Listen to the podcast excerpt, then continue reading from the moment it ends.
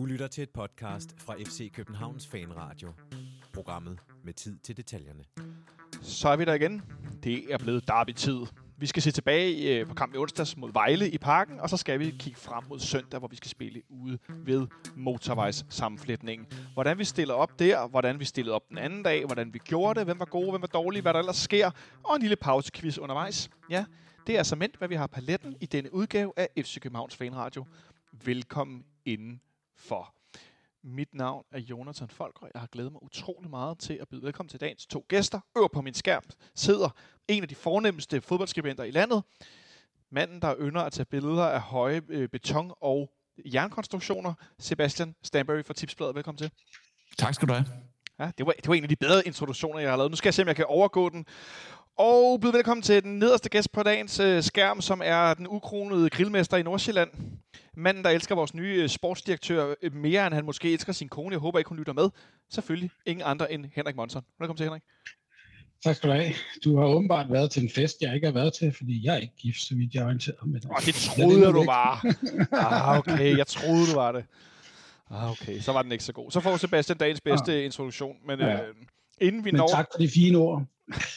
inden vi når til et hyldest af spidsbryster, vi ellers, hvad vi ellers skal komme i nærheden af, øh, Sebastian, det jeg snakker med tipsbladet, jeg ynder jo gerne at købe jeres fine blad. Jeg kan lige så godt sige, og jeg ved godt, du ikke har noget med det at gøre. Jeg er rigtig ked af, at jeg skal betale for tipsbladet for at få det øh, med ned i min taske, men jeg gør det alligevel hver Ekstrabladet, mener du? Ekstrabladet, ja. Røv. Går jeg ud fra. Ja, det var det, jeg mente. Jeg vil gerne betale for tipsbladet. Øh, hvad har I til os i den her uge i tipsbladet, som gør det værd at gå ned og købe, som altid? Hvor er jeg glad for, at du spørger, Jonathan, fordi jeg synes, vi har lavet en ret god udgave af Tipsbladet i dag fredag. Øhm, Thomas Pønt har skrevet et rigtig fint portræt af Frem forud for, øh, for det her anden division forår. Så har øh, jeg skrevet et stort portræt af Tom Lund. Er det et navn, der siger jer noget? Nej. Det er, det er en artikel, jeg har vel skrive i mange år. Øh, okay. Måske Norges bedste nogensinde, spiller, fodboldspiller nogensinde. Okay. Som øh, spillede hele sin karriere i Lillestrøm fra 1967 til øh, 1982. Øh, syv af sæsonerne var i den tredje bedste norske række, men i 1973, der sælger Ajax Johan Cruyff til FC Barcelona, og der kigger de altså mod den norske tredje division og siger, afløseren for Johan Cruyff, det er Tom Lund op i Lillestrøm. Og Tom Lund, han siger, nej, han bliver, hvor han er. Oh, wow! Ja, okay. og så, så, så der er en... Øh, der er en, en, en rigtig, rigtig fin historie om, han er bare en, en mytisk figur i norsk fodbold. Som sagt, måske den bedste spiller, landet nogensinde har haft. Og jeg har talt med en, øh, kan vi kalde ham en god ven af, af den her podcast, Ståle Solbakken, om ham. Fordi han øh, er meget stor fan af Tom Lund, og... Øh, og, og i sin tid, da han skulle vælge mellem Rosenborg og, og Lillestrøm, da han skulle skifte væk fra Hamkamp, så en af årsagerne til, at han vælger Lillestrøm, det er faktisk, at han kan få trøje nummer 10 i Lillestrøm, Tom Lunds gamle trøje. Henrik Monson, fra mm. øh, hvor mange flere procent at, har du fået lyst til at ræse ned på tanken og købe ekstrabladet nu? Øh, voldsomt. Altså, det, det, det, det, det er en mega fed historie. Ja. Øh, det, det er jo, hvad man kan kalde en rigtig klubmand, det der, ikke Sebastian? Det må vi i den grad sige. Det må vi i den grad sige. Og nu siger du det med at ræse ned på tanken. Det er jo kun i dag fredag, man kan købe tipsbladet. Så når den her podcast udkommer, så skal man have fart på. Men vi har en anden del af tipsbladet i den her uge. Undskyld, jeg fuldstændig overtager podcasten nu, men nu kører vi lige.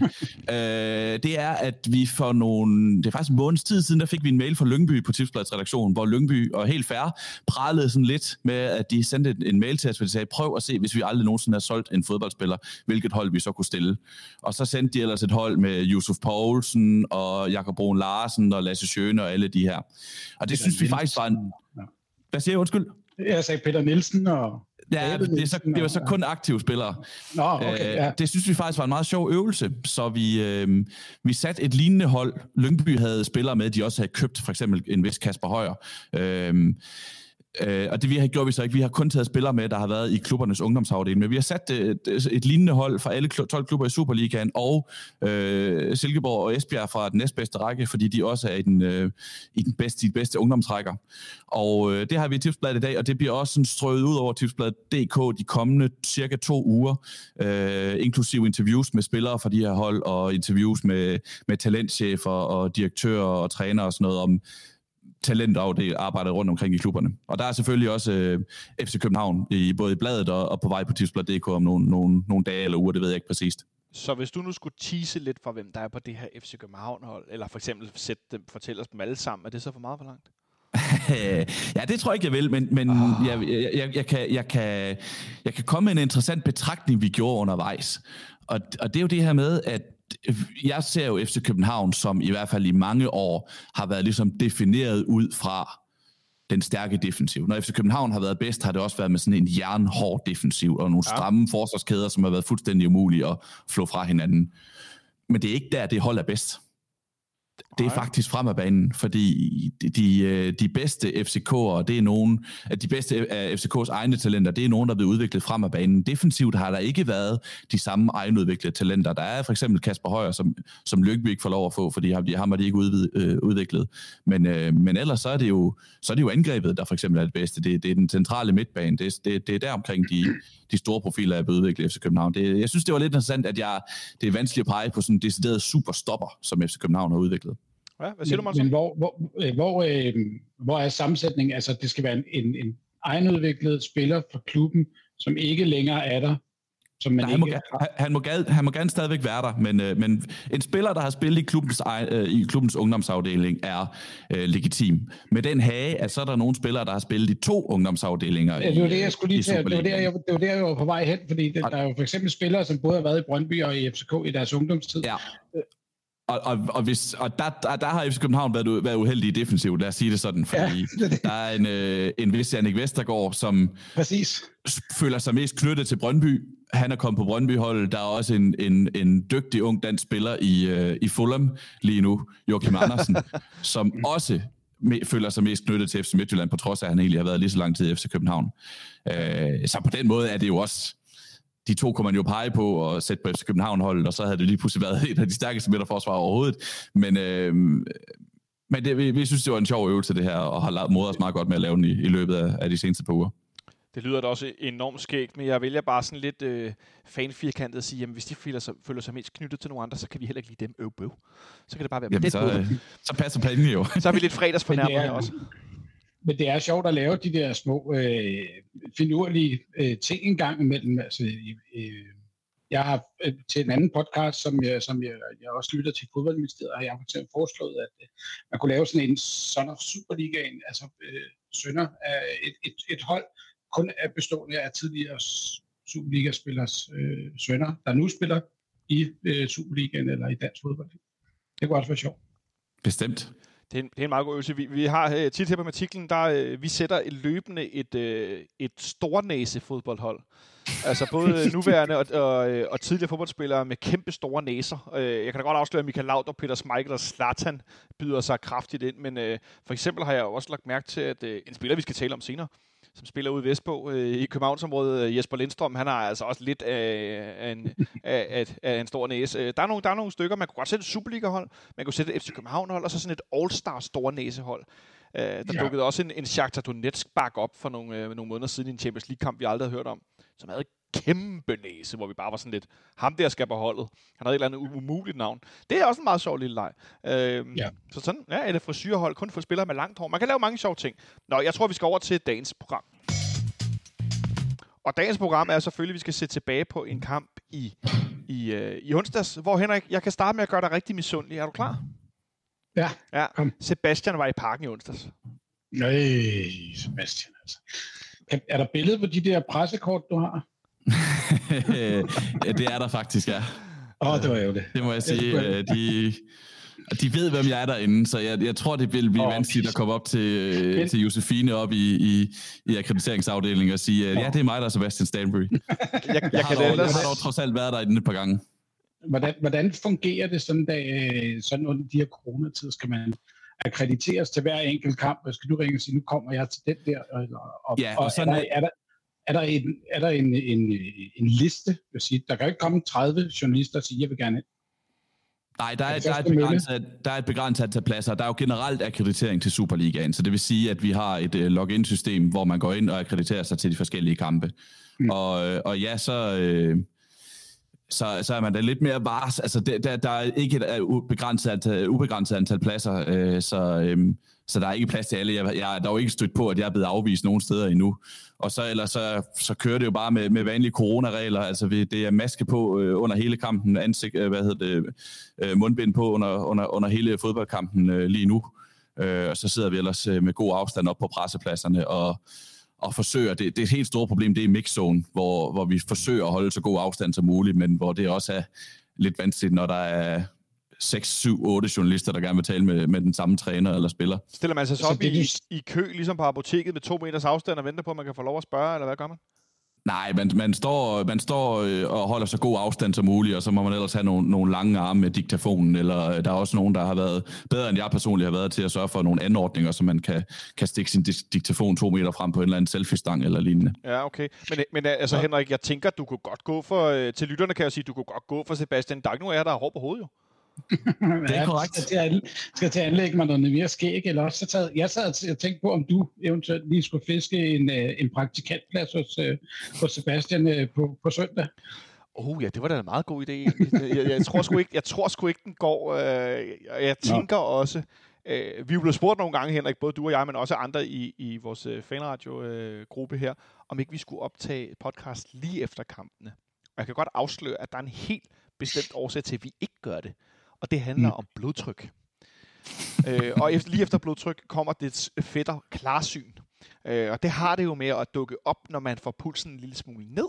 Eventuelt får sovet nogle timer i løbet af nat, og lige for en, en fodboldkamp og dens øh, omliggende, hvad skal man sige, omstændigheder og hvad der ellers foregår, får det bare lige en my på afstand, når man nu er involveret følelsesmæssigt, som, som du og jeg jo er, Henrik, i, i, især når det handler om, om FC København, der er altså noget med lige at få det bare lige, lige nogle, i hvert fald 20-30 procent ned i gear. Jeg håber da i hvert fald, at øh, er nogen vil jo mene, at vi er hjernedøde, uanset hvornår vi optager. Øh, men jeg håber da i hvert fald, at det skaber bare en lille smule, efter tungt tænksomhed og lidt, øh, lidt resonemang omkring de emner, vi, vi vender, at vi nogle gange lige har fået lov at synge spyttet. Øh, jeg tænker, Henrik, du har sikkert også set Arsenal Fan TV eller noget i den stil, hvor at den jo bare får fuld pedal. Ja, men der var, altså, en ting er jo, at vi, vi sidder og laver den her, den her podcast, men andet er jo også, at øh, størstedelen af os har jo også en Twitter-profil, og der skal man jo også nogle gange lige bide sig af læben, inden at, øh, eller nærmere bide sig af fingrene, inden at man, øh, inden man får fyret noget af. Det er, der, det er der i hvert fald nogen, der de sidste 14 dage har, har måttet sande. Og så snakker vi ikke mere om det. Øh, men en, øh, en kamp øh, i onsdags, øh, Sebastian, hvor at øh, Vejle kommer til parken med et sådan et lidt svingende udgangspunkt resultatmæssigt de sidste par kampe. Det kan se bedre ud end i efteråret. I har fået nogle rigtig dygtige forsvarsspillere ind, blandt andet Kolinger, som jeg øh, er vild med. Mig. Der, der, der, der vil jeg trods alt gerne lige sætte grænsen.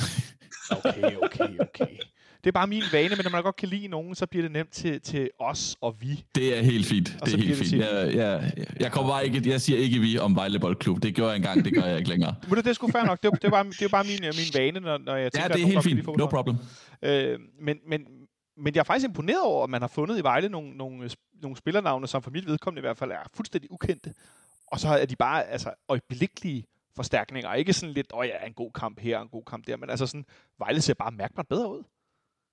Ja, Enig, det er, der, der, er nogle, der er nogle rigtig dygtige fodboldspillere på det der hold. Øh, der er jo, altså Vejle er jo bundhold, det kan man jo se på, på stillingen, og, øh, og den der snak om top 6, som, øh, som kørte i starten af efteråret, hvor Vejle også vandt nogle flotte sejre og sådan noget, den, den, den er jo slut nu. Det handler om at, at undgå nedrykning for Vejle, og, og, og specielt nu, hvor, hvor Lyngby ser ud til at, at vinde hver eneste gang, de går på banen.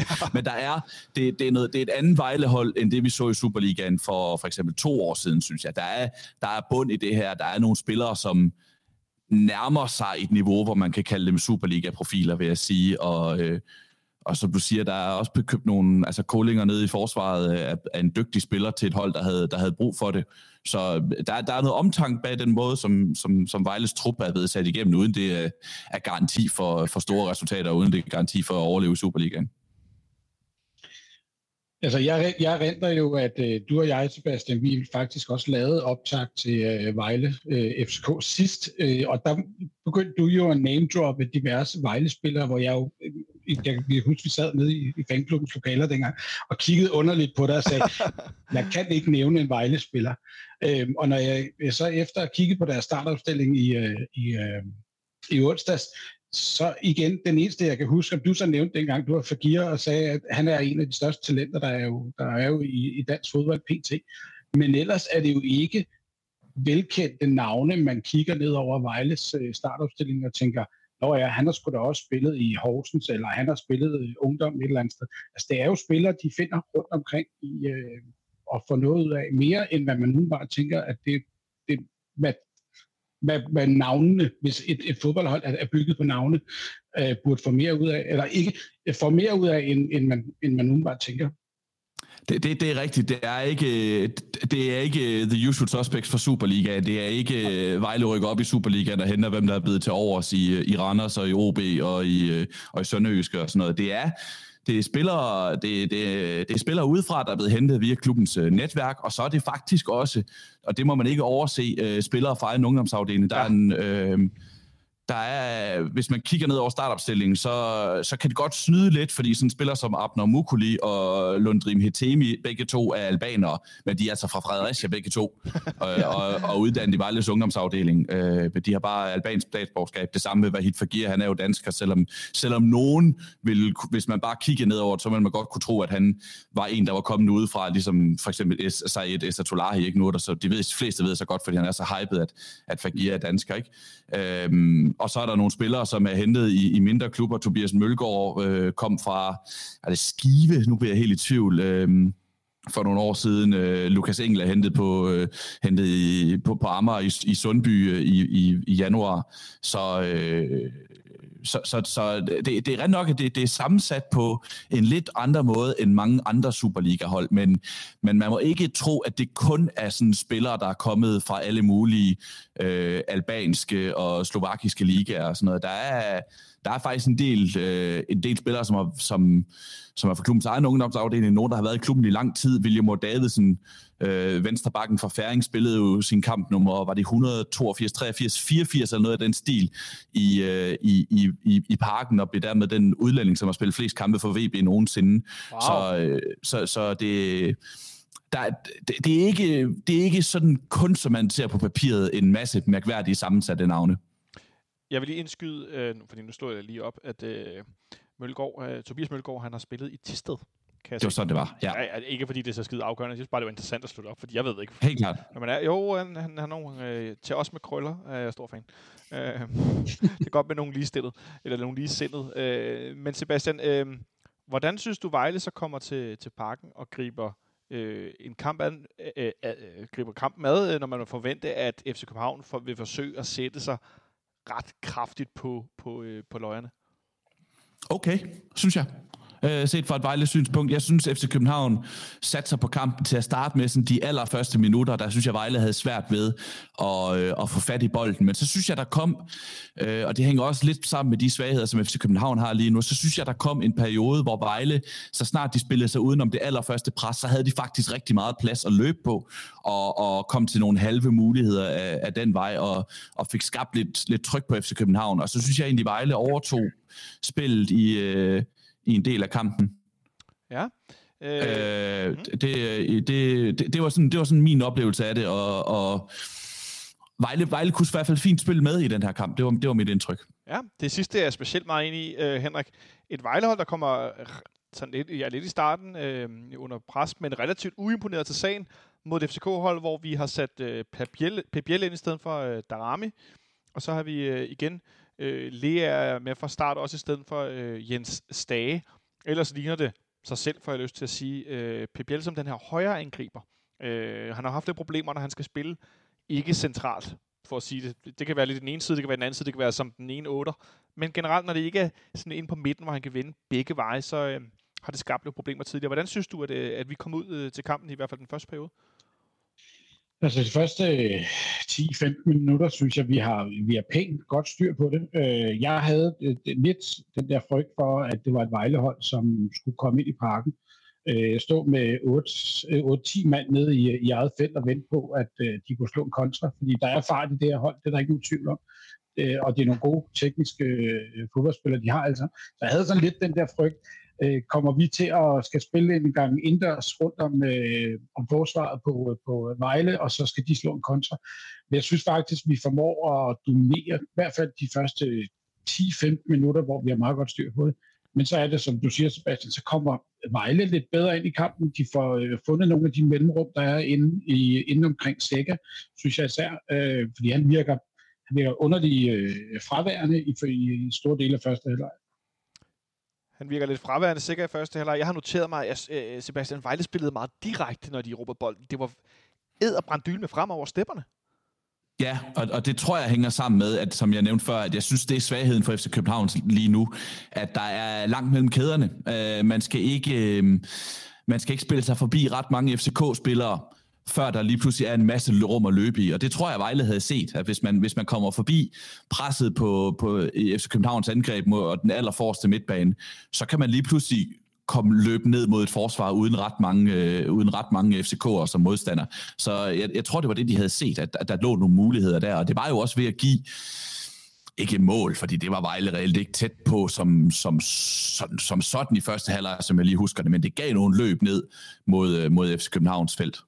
Det gav klart nogle løb, og øh, lidt nervøsitet, tænker jeg også for dig, Henrik, i, i løbet der den første periode i første halvleg, hvor at, indimellem så laver vi, man mister jo bolden nogle gange, når man har den rigtig meget, det kan man jo ikke undgå, øh, men, men det behøver jo ikke at føre til situationer, der får mig ud på kanten af sofaen af nervøsitet, men det gør det rent faktisk i øjeblikket, fordi der, det, det, øh, følelsen, jeg i hvert fald sidder med, Henrik, måske har du det lidt anderledes, men det der med, at der er ikke særlig langt til, at så får modstanderne en afslutning på, og det er ofte en afslutning for en position, hvor der ikke skal så meget til, så bliver der mål.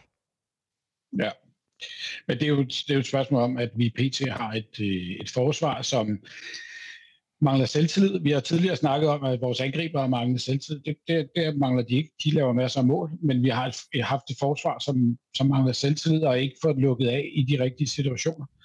Øhm, og så har vi været øh, nemme at, at spille udenom på vores kanter, som gør, at, vi, at modstander er kommet til, til nogle chancer. Øh, jeg synes også til gengæld, at vi så meget bedre ud, i, i hvert fald i første halvleg i, i onsdags, end, end vi har gjort længe. En øh, Sanka, som åbenbart efter den kamp, han spillede øh, søndag, øh, har han givet op i sig selv, fordi det var også noget, der, der var tiltrængt. Så det var rart at se en Sanka, som, som gik forrest og, og tog, øh, tog noget ansvar ned bagved, fordi det, det, var, det var det, vi behøvede øh, i den kamp her. Og det gjorde han jo så også øh, forrest på banen, hvor vi efter 28 minutter, øh, vi har, øh, jeg har set mange FCK-fans være rasende over Victor Fischers hjørnespark, som de mener er, er dårlig. Øh, man kan tale meget om meget. Øh, vi er blevet gode til at have nogle indkast, der er dygtige, eller gode. Øh, Carlo Bartolets kaster nogle ekstremt lange indkast. Der er vi blevet lidt farlige. Så scorer vi på hjørnespark. Forleden Mohamed Darami scorer øh, i anden halvleg mod, øh, mod AGF. Og kunne hjælpe med Henrik, om det så ikke lykkes Sanka også at pande et hovedstød ind? Ja, altså det er jo en situation, vi har stået i mange gange med Sanka. Uh, Sanka Vind, som står inde og holder om hinanden stort set. Og uh, jeg, nu har jeg set den igennem et par gange, og jeg, jeg kan ikke huske, hvem det er, der ligger foran uh, Sanka og, og Vind, men, men de løber, jeg tror faktisk, det er Lea af, og så løber Vind og, Sank, eller Vind og Lea i hver sin retning, som skaber en masse plads til, uh, til Sanka, som så kan komme op og sætte den over i fjerneste hjørne. Uh, det er et klassisk Sanka-mål, kan man sige på hovedet. Ikke? Ja. Men øh, en god, øh, god indødet detalje. Og vel også en, en del af en indsats, nu var du inde på det defensivt, som var rigtig stærk, men så også at komme ind og blive afgørende i de der situationer, hvor han har spidskompetence. Ja, helt sikkert. Jeg kan ikke huske, om det er før eller efter målet. Han har en, øh, en glidende takling, så, hvor han kommer ned og blokerer i, ved stolpen, hvor, hvor, øh, hvor Vejle er tæt på at score. Ikke? Så jo, Ja. En helt anden indsats fra Sankas side af, end, end vi så sidst.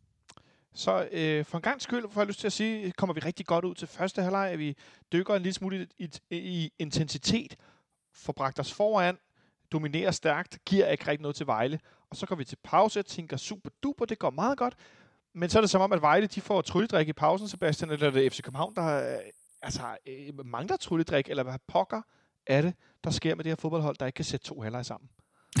ja, det, ja, hvad pokker sker der?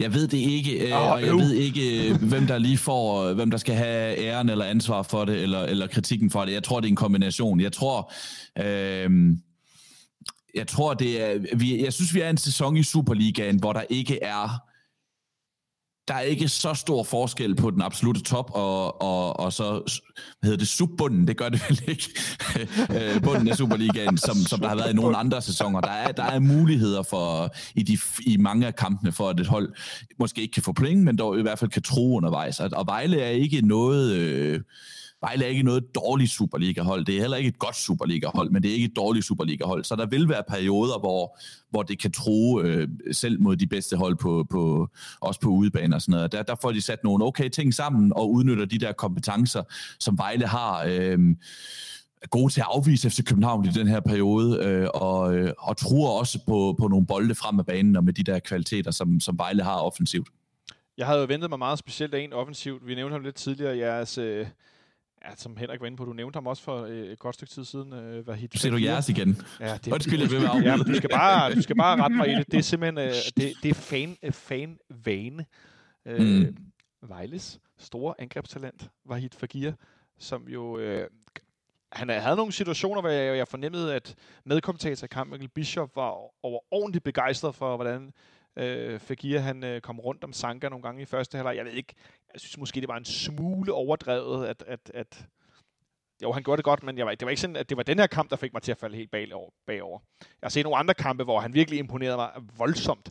Øh, jeg havde lidt fornemmelsen af, at han kom ind imellem lidt i, i menneskehænder i den her kamp i onsdags. Øh, men han bliver taget ud i, øh, i her midt, midt i anden halvleg øh, efter en indsats, hvor at jeg så bagefter tænkte, okay, men han er jo 17 år. Det der, han præsterer, er jo, er jo helt vildt.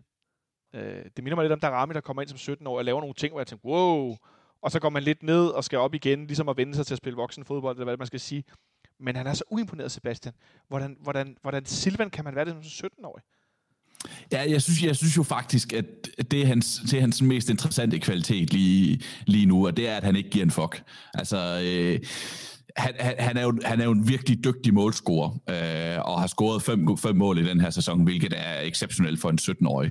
Øh, Øh, men, men det er ikke sådan, han scorer hver gang, og det er heller ikke sådan, han truer hver gang, og han havde nogle enkelte forsøg mod, øh, mod FC København, blandt andet det her skud, som, hvor han trækker ind i banen og sparker med venstre ben, og så bliver den ret af, og så ender den lige i hænderne på Kalle Jonsson. Men, men selv i de kampe, hvor han ikke scorer, og hvor han ikke sådan for alvor truer i feltet, så synes jeg, han er en, en håndfuld for et, for et, øh, for et forsvar. Han, jeg, jeg, jeg synes, når jeg ser ham på ham udefra, at han må være så irriterende at spille imod. Han går altid hårdt ind i duellerne. Han laver også nogle altså, grænsende til, til grove frispark. Øh, kunne, jeg synes, han kunne have fået... Øh, der, der er spillet halvanden minut eller to minutter eller sådan noget i parken, og så laver han et frispark på, på Seca, hvor han kommer ind i en hovedstødstuel og ja. laver et voldsomt frispark, som kunne have givet gul kort, hvis det var efter, sådan det, øh, efter 70 minutter eller sådan noget. Det, det, det vil ikke være uhørt. Øh, han, han kaster sig ind i alting, og han er fuldstændig ligeglad med, at det er Sanka eller Seca, og det er parken. Han går bare ind i de der ting og, og er til irritation for, for forsvaret, og det synes jeg er en, er en kvalitet, øh, når han nu ikke scorer hver evig eneste kamp, for det gør han ikke, men han er ikke usynlig, det synes jeg ikke, han er. Ej, det, det, når de unge spillere netop ikke bliver usynlige eller falder igennem, men egentlig bare virker som en, en hver anden seniorspiller, der kan have en god eller en dårlig kamp. Det er næsten sådan noget, jeg ofte, det ved jeg også, Henrik, vi har talt om også tidligere med unge mm. spillere, der kommer ind. Øh, hvad hedder han? Øh, Keita, vi havde på den centrale midtbane, der skulle spille central midt mod øh, Ludo Godet, så vi var ved at skide grønne grise, frygt for, at nu ville alt gå helt galt, og så spillede han bare og lignede en seniorspiller. Ja. Så, whoop, det der med, når, man, når de kan komme ind og, og ligesom øh, bare justere sig til niveauet, det synes jeg er helt vildt imponerende. Og virke jeg... uimponeret på... Ja. Øh, altså, nu kan man så sige, sådan, sådan som øh, tingene er lige i øjeblikket, og jeg er ikke sikker, jeg er sikker på, at Fagir, han, han vil ikke lade sig imponere, men uh, havde der været 15.000 mennesker i parken, og, og, og øh, der havde været god knald på stemningen og sådan noget, så, så tror jeg ikke, han vil lade sig imponere eller lade sig tryne af, af sådan en, fordi det er han ikke. Øh, min kammerat skrev til mig inden kampen, til, øh, Fagir er han det danske svar på den nye Zlatan, øh, fordi han er sådan lidt, I don't give a fuck about, hvad, hvad andre tænker om mig.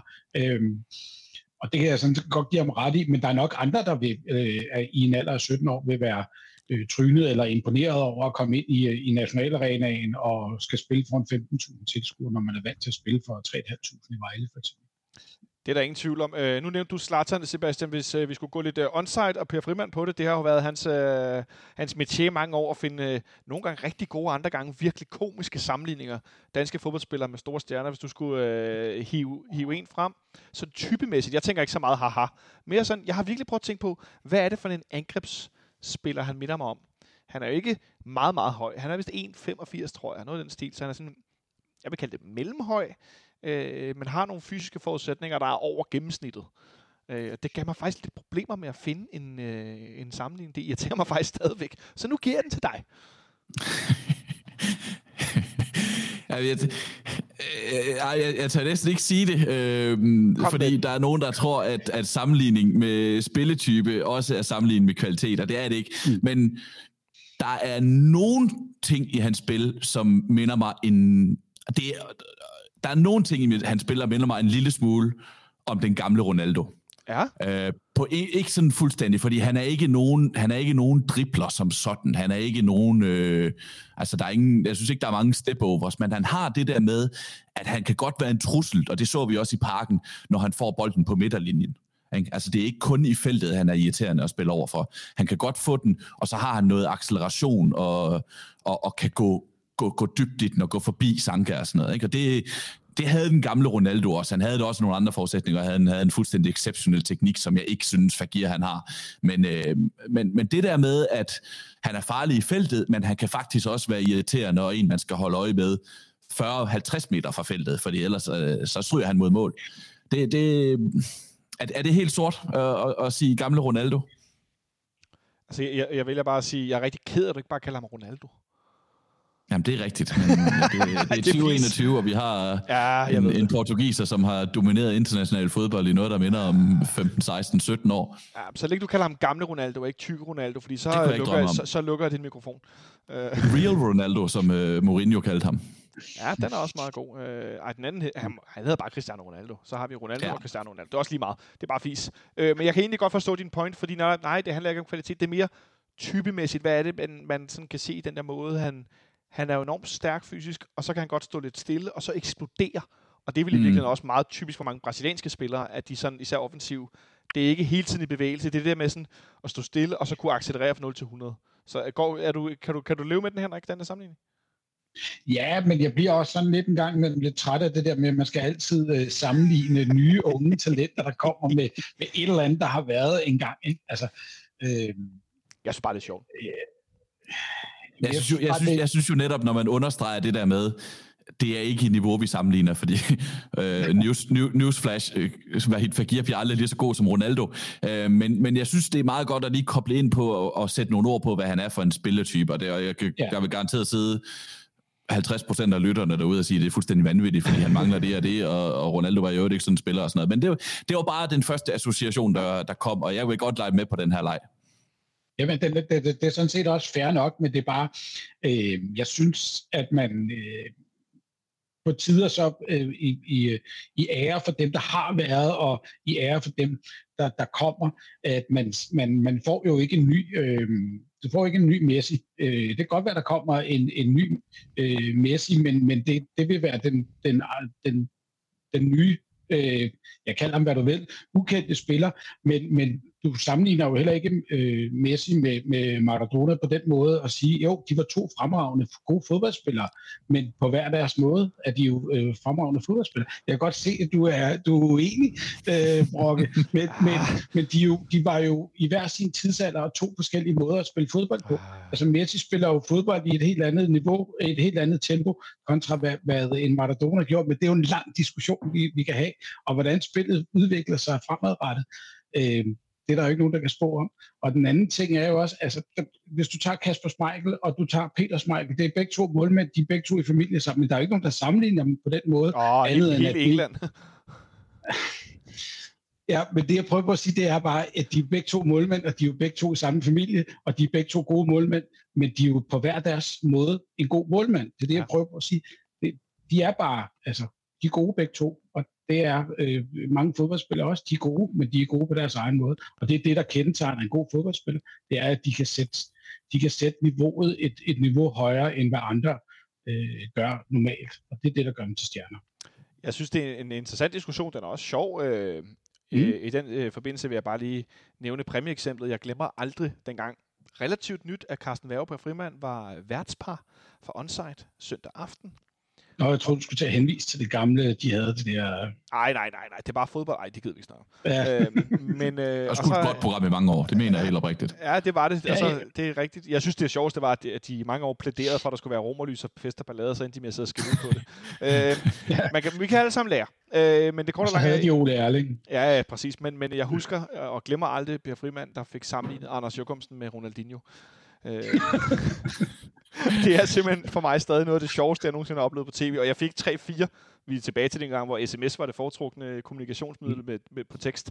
Og jeg kan huske, at jeg bare fik sms'er fra folk, der var helt smadret over Per Frimand. Og fik nævnt, at Anders Jokumsen havde spillet en skide god kamp, og så han havde nogle driblinger og noget, og så blev det til Ronaldinho. Øh, men bortset fra det, tilbage til Vejle FCK med øjeblik. Inden det, hvis det er sådan, at du har øh, Netflix derude som lytter, så vil jeg i voldsom grad anbefale, nu øh, Henrik nævnte Maradona, at se øh, den her ret fantastiske dokumentarfilm på Netflix om en anden tidligere stjerne, måske en af de to-tre bedste fodboldspillere nogensinde, nemlig Pelé. Øh, der er lavet en ret fin dokumentar om hans øh, startkarriere, øh, karriere, og så frem til, at Brasilien øh, vinder VM i 1970. Øh, og man ser billeder fra den gang. Øh, nogle, af de, nogle af de bedste billeder, jeg har set fra den gang. Øh, hører en masse historier om alt det, der foregik rundt omkring øh, og så videre. Men jeg vidste da ikke, at der havde været diktatur i Brasilien frem til 1985 og sådan nogle ting. Altså det, det er ret interessant at høre. Øh, den kunne godt være lidt mere kritisk, som Andreas Krav skrev til mig på, på Twitter, men, men alt i alt er det også et billede på netop det her, Henrik nævner.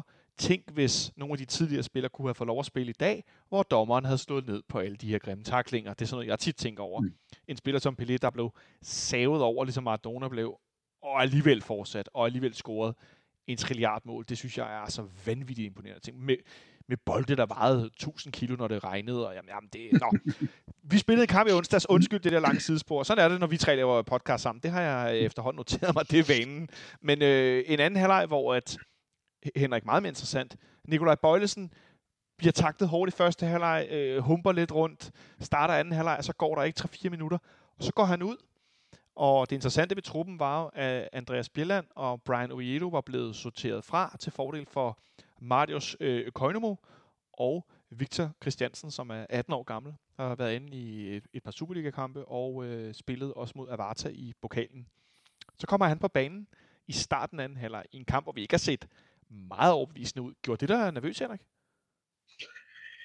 Nu har vi jo set ham spille før, men øh, selvfølgelig bliver man da nervøs, både for et, at øh, Bøjle skal til at være skadet, når nu øh, vi skal spille på søndag øh, i, i en derby, og øh, så to, at, at det er jo en ung spiller, øh, men hvis han skal ind i en kamp, så vil jeg da nok sige øh, mod Vejle, hvor der er et, et meget godt tidspunkt at komme ind. Jeg havde da været ked af, hvis Bøjle var gået ud efter 25 minutter, og det kan jo ske på, på søndag, og vi så skal til at sætte ham ind, men der har vi forhåbentlig Oviedo på, øh, på plads. Men jeg, jeg, jeg er ikke bange for at sætte ham ind, for han er tydeligvis et, øh, et stort talent.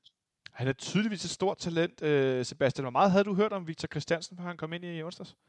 Øh, jeg vidste, at han var en del af, af truppen, og havde også noteret mig, at han havde, han havde spillet øh, to Superliga-kampe øh, på forhånd, men det er ikke en, jeg sådan, som sådan har siddet og, og set andet i, jeg tror, jeg har set en lille smule, jeg tror, jeg har set ham i en træningskamp, hvor han var med. Øh, så jeg vidste, han fandtes, lad mig sige det sådan, Ja. men havde jo, havde jo ikke indtryk, havde jo ikke, ligesom ingen af os havde vidst, hvordan han ville gøre det over næsten et halvlejs øh, i en Superliga-kamp.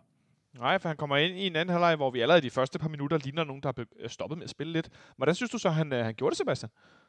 Jeg synes ikke, han var FCK's bedste, jeg synes, øh, men jeg synes ikke, han var dårlig. Altså, det, det, jeg kunne godt se, at, at Vejle også forsøgte at angribe ham og forsøgte at gå forbi ham nogle gange, men det lykkedes rigtig, rigtig fint, og, og han fik også rigtig god opbakning. Holdkammeraterne var meget... Jeg tror, jeg kan ikke huske, hvem det var, der råber inde i parken. Øh, jeg tror måske, det er Rasmus Falk, da han bliver skiftet ind, og, og Victor øh, råber, du skal bare gøre, som du plejer, Victor.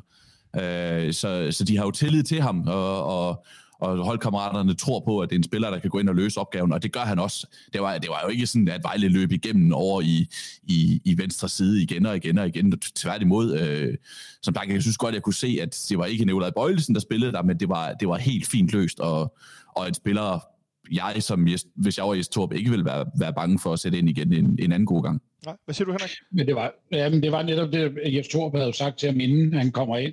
De siger, nu går du bare ind og står. Altså, du bliver nede på din, øh, på din venstre bak. Du skal ikke til at, at tro, du er en afløser af Nikolaj Bøjlesen, der skal fise op af, af kanten. På trods af, at han så i slutningen af kampen gør det alligevel. Øhm, men han havde fået en klar besked om, øh, du bliver bare dernede på venstre bak, ind, øh, og så, så må vi se, hvordan tingene udvikler sig fremadrettet. Så øh, jo, der var en, en grund til, at han kun blev dernede. Han skulle ikke ud og være, være helten. Og så kan man på, øh, på YouTube, øh, på FCK's øh, FCK TV-kanal, se et ret fint interview, Christian Bøjer fra FCK TV har lavet med netop Victor Christiansen, hvor han fortæller, at han sad i en dansk team om formiddagen og fik at vide, at han skulle være i truppen. Øh, det var vist ikke lige planlagt. Og noget at blive lidt nervøs over, hvad nu hvis. Og så øh, kom Bøjle og sagde til ham, prøv at du kan godt øh, forberede dig på, at du måske skal ind, fordi jeg skal lige finde ud af, om jeg kan spille med det her, jeg har i baglåret. Og det skulle han så ikke. Øh, men øh, Bøjlesen, som for øvrigt også kunne man høre senere hen, stod ude på sidelinjen, og, øh, fordi han jo heldigvis spillede over den side i anden halvleg, så Bøjlesen var med til at dirigere ham og komme med opmuntrende råb til ham, og øh, man, altså kan man sige, coache ham i virkeligheden i forhold til placering og så videre. Så øh, lidt som vi var inde på før, en meget ung spiller, som ikke lignede en meget ung spiller. Det var lidt det, jeg sad tilbage med. Han faldt ikke igennem. Øh, det var ikke, som du siger, Sebastian, det var ikke det over, at Vejle bare kørte ned og lavede indlæg og afslutninger osv. Og, og det gør der Det gjorde Vejle jo generelt ikke, øh, så, men, øh, men jeg er enig med dig. Bevares. Nej, nej, det var, det, det, det var altså, det forstået på den måde, at han var jo del af en defensiv, som på trods af, at Vejle havde et vist overtag i anden halvleg, så lukkede defensiven jo, altså det var jo ikke tre forsøg, Vejle havde på stolperne, øh, er der noget i den stil, og, og to, to frie afslutninger fra straffesparkspletten. Altså det var jo ikke sådan en kamp, på trods af, at Vejle var bedre med i anden halvleg. Nej, Vejle er klart med at bedre i anden halvleg, og jeg har noteret mig, jeg har skrevet sådan, FCK, der stopper med at spille. Og det synes jeg jo, man kunne se allerede, da anden halvleg startede, Henrik, at det var som om, at der var gået lidt luft ud af ballonen. Vi skifter som sagt Bøjlesen ud. Han er ret vigtig for vores etablerede spil.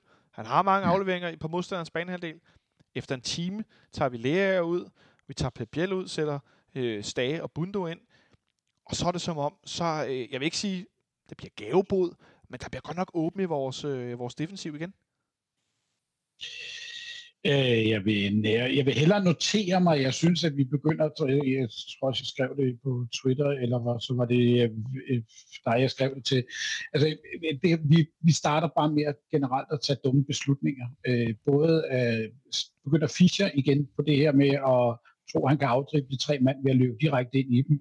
Øh, vores afleveringer op igennem midten øh, begynder at ligge til Vejlespillere, i stedet for at ramme øh, Jonas Vind, som skal være med til at dreje rundt på, på de afleveringer. Vi, vi laver rigtig mange dårlige beslutninger. Øh, vores clearinger nede bagved os øh, er halsløse. Vi får ikke samlet alle anboldene op, hvilket gør, at, at Vejle formår efter, øh, efter pausen og, og, at sætte os under pres. Øh, og så får vi lige en kort optur, og så kommer vi under pres igen og øh, hvilket også resulterer i, øh, i et mål fra Vejles side af. Øh, man kan så sige, at det, det er lidt heldigt det mål, men, men altså, det er jo, det er jo en, igennem en længere periode, hvorpå at, at de får samlet alle de her anbolde op og bliver ved med at pumpe ned mod os, og til sidst så lykkes det for dem at, at få scoret, øh, trods, trods det er lidt heldigt. Ja, Sebastian, det lå vel i kortene i den her udvikling at Vejle vil komme frem til en scoring. Altså, det lugtede jo af mål. Ja, det synes jeg. Øh, eller det, det, var, det var lugtet i hvert fald af, at der kunne komme en mulighed for det, og så skulle Vejle så bruge en, en afrettet fod, øh, for at det rent faktisk øh, blev til noget. Men, men, men ja, ja, det lugtede, på det tidspunkt lugtede det mere af en udligning, end det lugtede af en, af en 2-0-føring til FC København. Men, men, men det starter jo også med en fejl fra vores egen side af. Altså, det faldt dernede i, i venstre hjørne. Øh, I stedet for at klire den op i banen, så får han den kliret ind i banen, som så bliver til en vejlespiller, og som så kan trille rundt ud på vores kant, og så er det, det kommer det afrettet skud. Så det er bare en dårlig clearing fra vores side af, øh, og, og en, ja, endnu en fejl i, det, i den omgang med bolden, som der er på det tidspunkt. Øh, så står den 1-1, og vi ser ikke særlig godt spillende FC København. Og øh, vores angreb er stort set stoppet med øh, at producere chancer. Vi har ikke rigtig produceret nogen på det tidspunkt i anden halvleg. Jeg sad og kiggede på statistikken løbende, og på det tidspunkt har vi 0 afslutninger på mål. Øh, så går der et par minutter, så skifter vi Victor Fischer ud, som er begyndt at løbe i, i den grad begyndt at løbe i blinkgyder, som Henrik er inde på.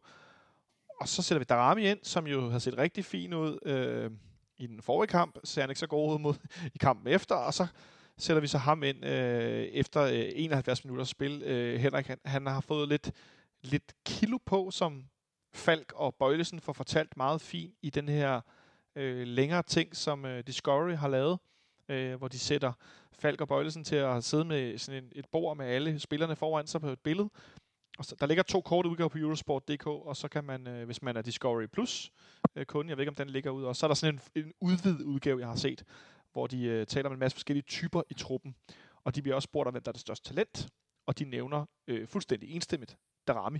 Og så nævner de Jonas Vind bagefter, selvom Falk får sagt, at nu er han skulle for gammel til at være talent. Det kan jeg egentlig meget godt lide. Det skal jeg lige skyde. Nu er han også blevet 22. Han er, han er, etableret, han er ikke talent længere, han er etableret.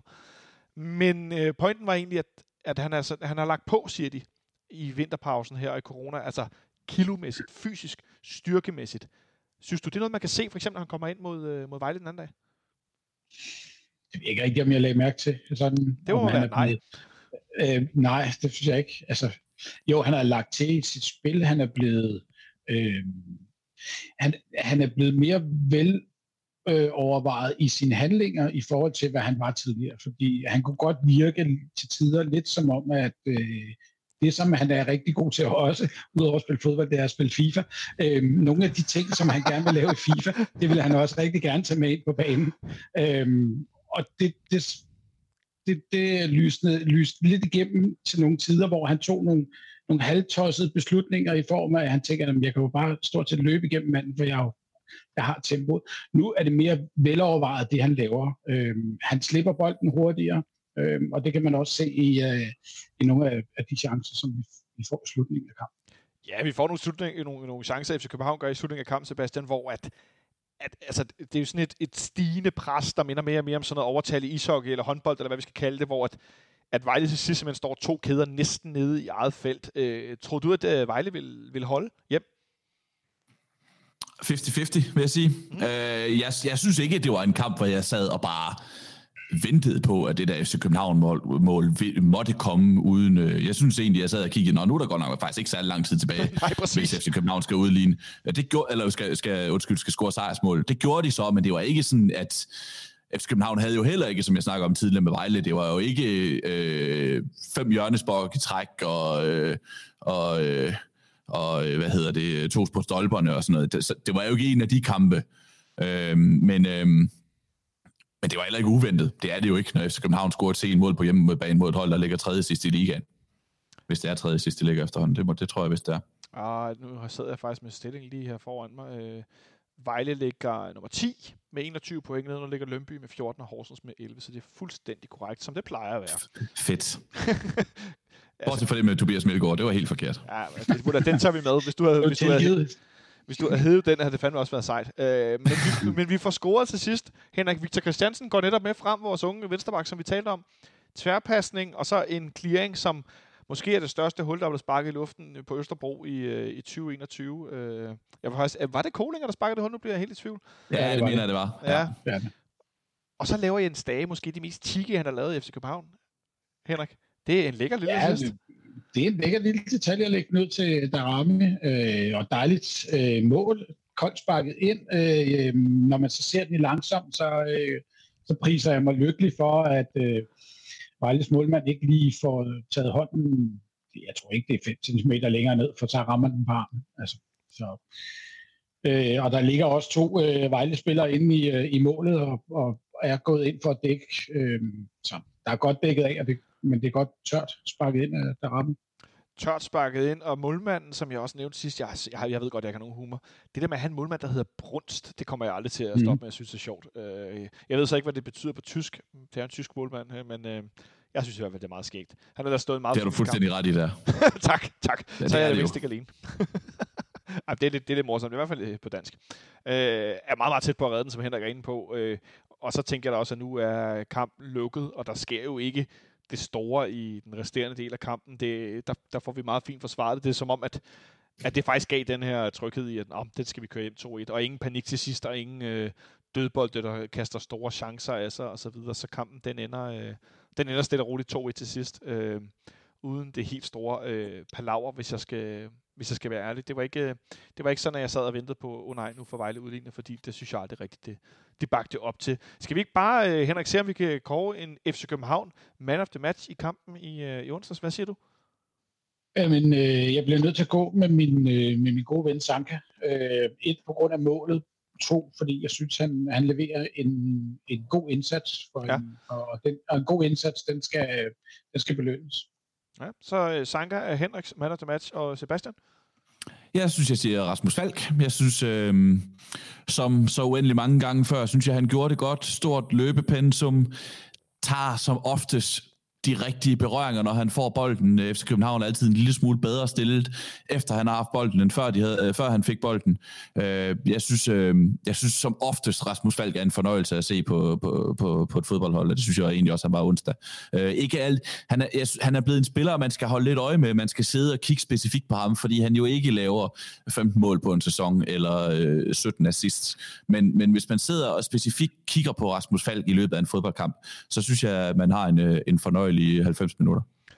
Det er jeg meget enig med dig i. Jeg må dog alligevel indskyde, at hvis man går ind og ser øh, Vejles mål igen, så er det en rigtig, rigtig dårlig clearing for Rasmus Fald, der faktisk gør, at øh, Vejle får øh, mulighed for at afslutte. Men den bliver rettet af, så jeg kan ikke helt klandre ham. så, og det er Sanka, der, klatter, der øh, retter den af, tror jeg. Ja, fordi så, øh, jeg må sgu også ja. gå med Sanka. Jeg synes, han spiller øh, den bedste kamp, han måske faktisk har spillet, siden han kom mm. tilbage. Det er faktisk der, jeg vil, jeg vil ende hen. Øh, Øh, det er, der har noget tydelighed i hans spil, som jeg har savnet i en del andre kampe. Det er faktisk noget, jeg tit savner for spillere, som jeg tænker sådan, søger efter deres niveau. At man, det, det er tydeligt at se deres maksaktioner, Sådan, det er det her, jeg er god til. Det er det her, jeg er god til. Det, øh, det synes jeg var ret, øh, det var ret, øh, ja, det var ret nemt at finde frem til. Så med de ord, så tror jeg bare, at vi skal over til noget, der er meget sjovere. En pausequiz. Jeg er blevet punket for ikke at lave nok pausequizzer. Jeg ved jo, ja Henrik, du elsker I, I, I er jo sådan nogle, Jeg hader quiz. quizzer. Nej, I er jo quiz-mennesker. Øh, og det kan godt lide at lave dem, Henrik. Du er så vild med at deltage. Ja. Sebastian elsker bare quiz. øh, ja, præcis. Der bliver nikket grundigt. Det kan man ikke se. Jeg har lavet en lille quiz. Fordi det næste, vi skal til, det er jo Derby-optakten. Og inden vi når derhen, så kan vi lige så godt lave en lille bro over til, som det, eller en overgang, som det så flot hedder. Og spørgsmålet lyder nu. Hvem er topscorer for Brøndby mod FC København på Brøndby Stadion? Altså, hvem er topscorer for Brøndby mod FC København på Brøndby Stadion? Skal vi se en gang. Kan jeg finde, øh, er det nu... Skal vi se en gang. I kan få den her lille øh, jingle at tænke på. Henrik ligner en, der vil have grave sit indre leksikon fuldstændig igennem. Oh, det er nogle panderynker så dybe som Grand Canyon, jeg har fremtryllet her fredag eftermiddag. Øh, og mens vi, øh, vi lige hører den her lille melodi, og de tænker godt derude, så kan jeg jo afsløre, at vi på mandag har nedtak for Derby. Og så er det sådan, at FC København lige i dag har udsendt et regnskab, som på grund af corona og andre ting er hammerne blodrødt. Og derfor har vi inviteret øh, Michael Milhøj, som jo er økonom, til at være den anden gæst på mandag, så vi kan få lavet en grundig gennemgang af det her regnskab. Der er en del interessante aspekter i det, blandt andet noget med nogle nedskrivninger og nogen taler lidt om, at øh, man tør lidt af på den tidligere manager og sportslige ledelse i forhold til, hvor det rent økonomisk øh, kan betale sig at putte nogle penge hen og nogle forskellige ting. Så øh, det skal vi se meget øh, nærmere på på mandag, øh, når vi når så langt. Øh, Henrik, du kan ikke holde en skærm op, fordi din, du har det der sløring bagpå, så man kan ikke se, hvad der står. Øh, og om et øjeblik, så er den her jingle spillet færdig, og så kan de to herrer få lov at starte. Øh, Henrik, du ser helt frustreret Sebastian, men du er lov at gætte først. Hvem er... Jeg, jeg vil godt lige, må jeg lige komme med en kommentar, inden at du øh, går ja, videre med ja, den. Ja, Bare lige for det, du sad og sagde, fordi det er faktisk øh, en lille detalje, det er jo faktisk, at FCK's aktiekurs, trods det her regnskab, har formået at stige godt og vel 3% i dag, så der er 2,5 procent af det sted, ikke? så der er noget optimisme omkring den her, det her regnskab. Det hele er ikke sort. Det er meget godt. Nej, Nå, så får du lov at tænke... Bare så ikke går på weekend med sådan en kedelig, kedelig, kedelig information. Du får lov at tænke mere, men Sebastian svarer først. Hvem er topscorer for Brøndby mod FC København på Brøndby Stadion?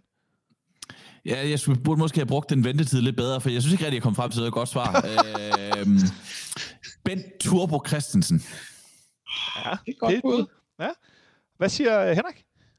Øh, jeg går med Ruben Bakker, og det er fordi, jeg har en eller anden idé om, at han altid scoret i, øh, mod FCK derude. Ja, Ruben Bakker. Det er rigtig irriterende, at jeg sidder her med den her mixepult, hvor der ikke er nogen applausknap, så I får lige...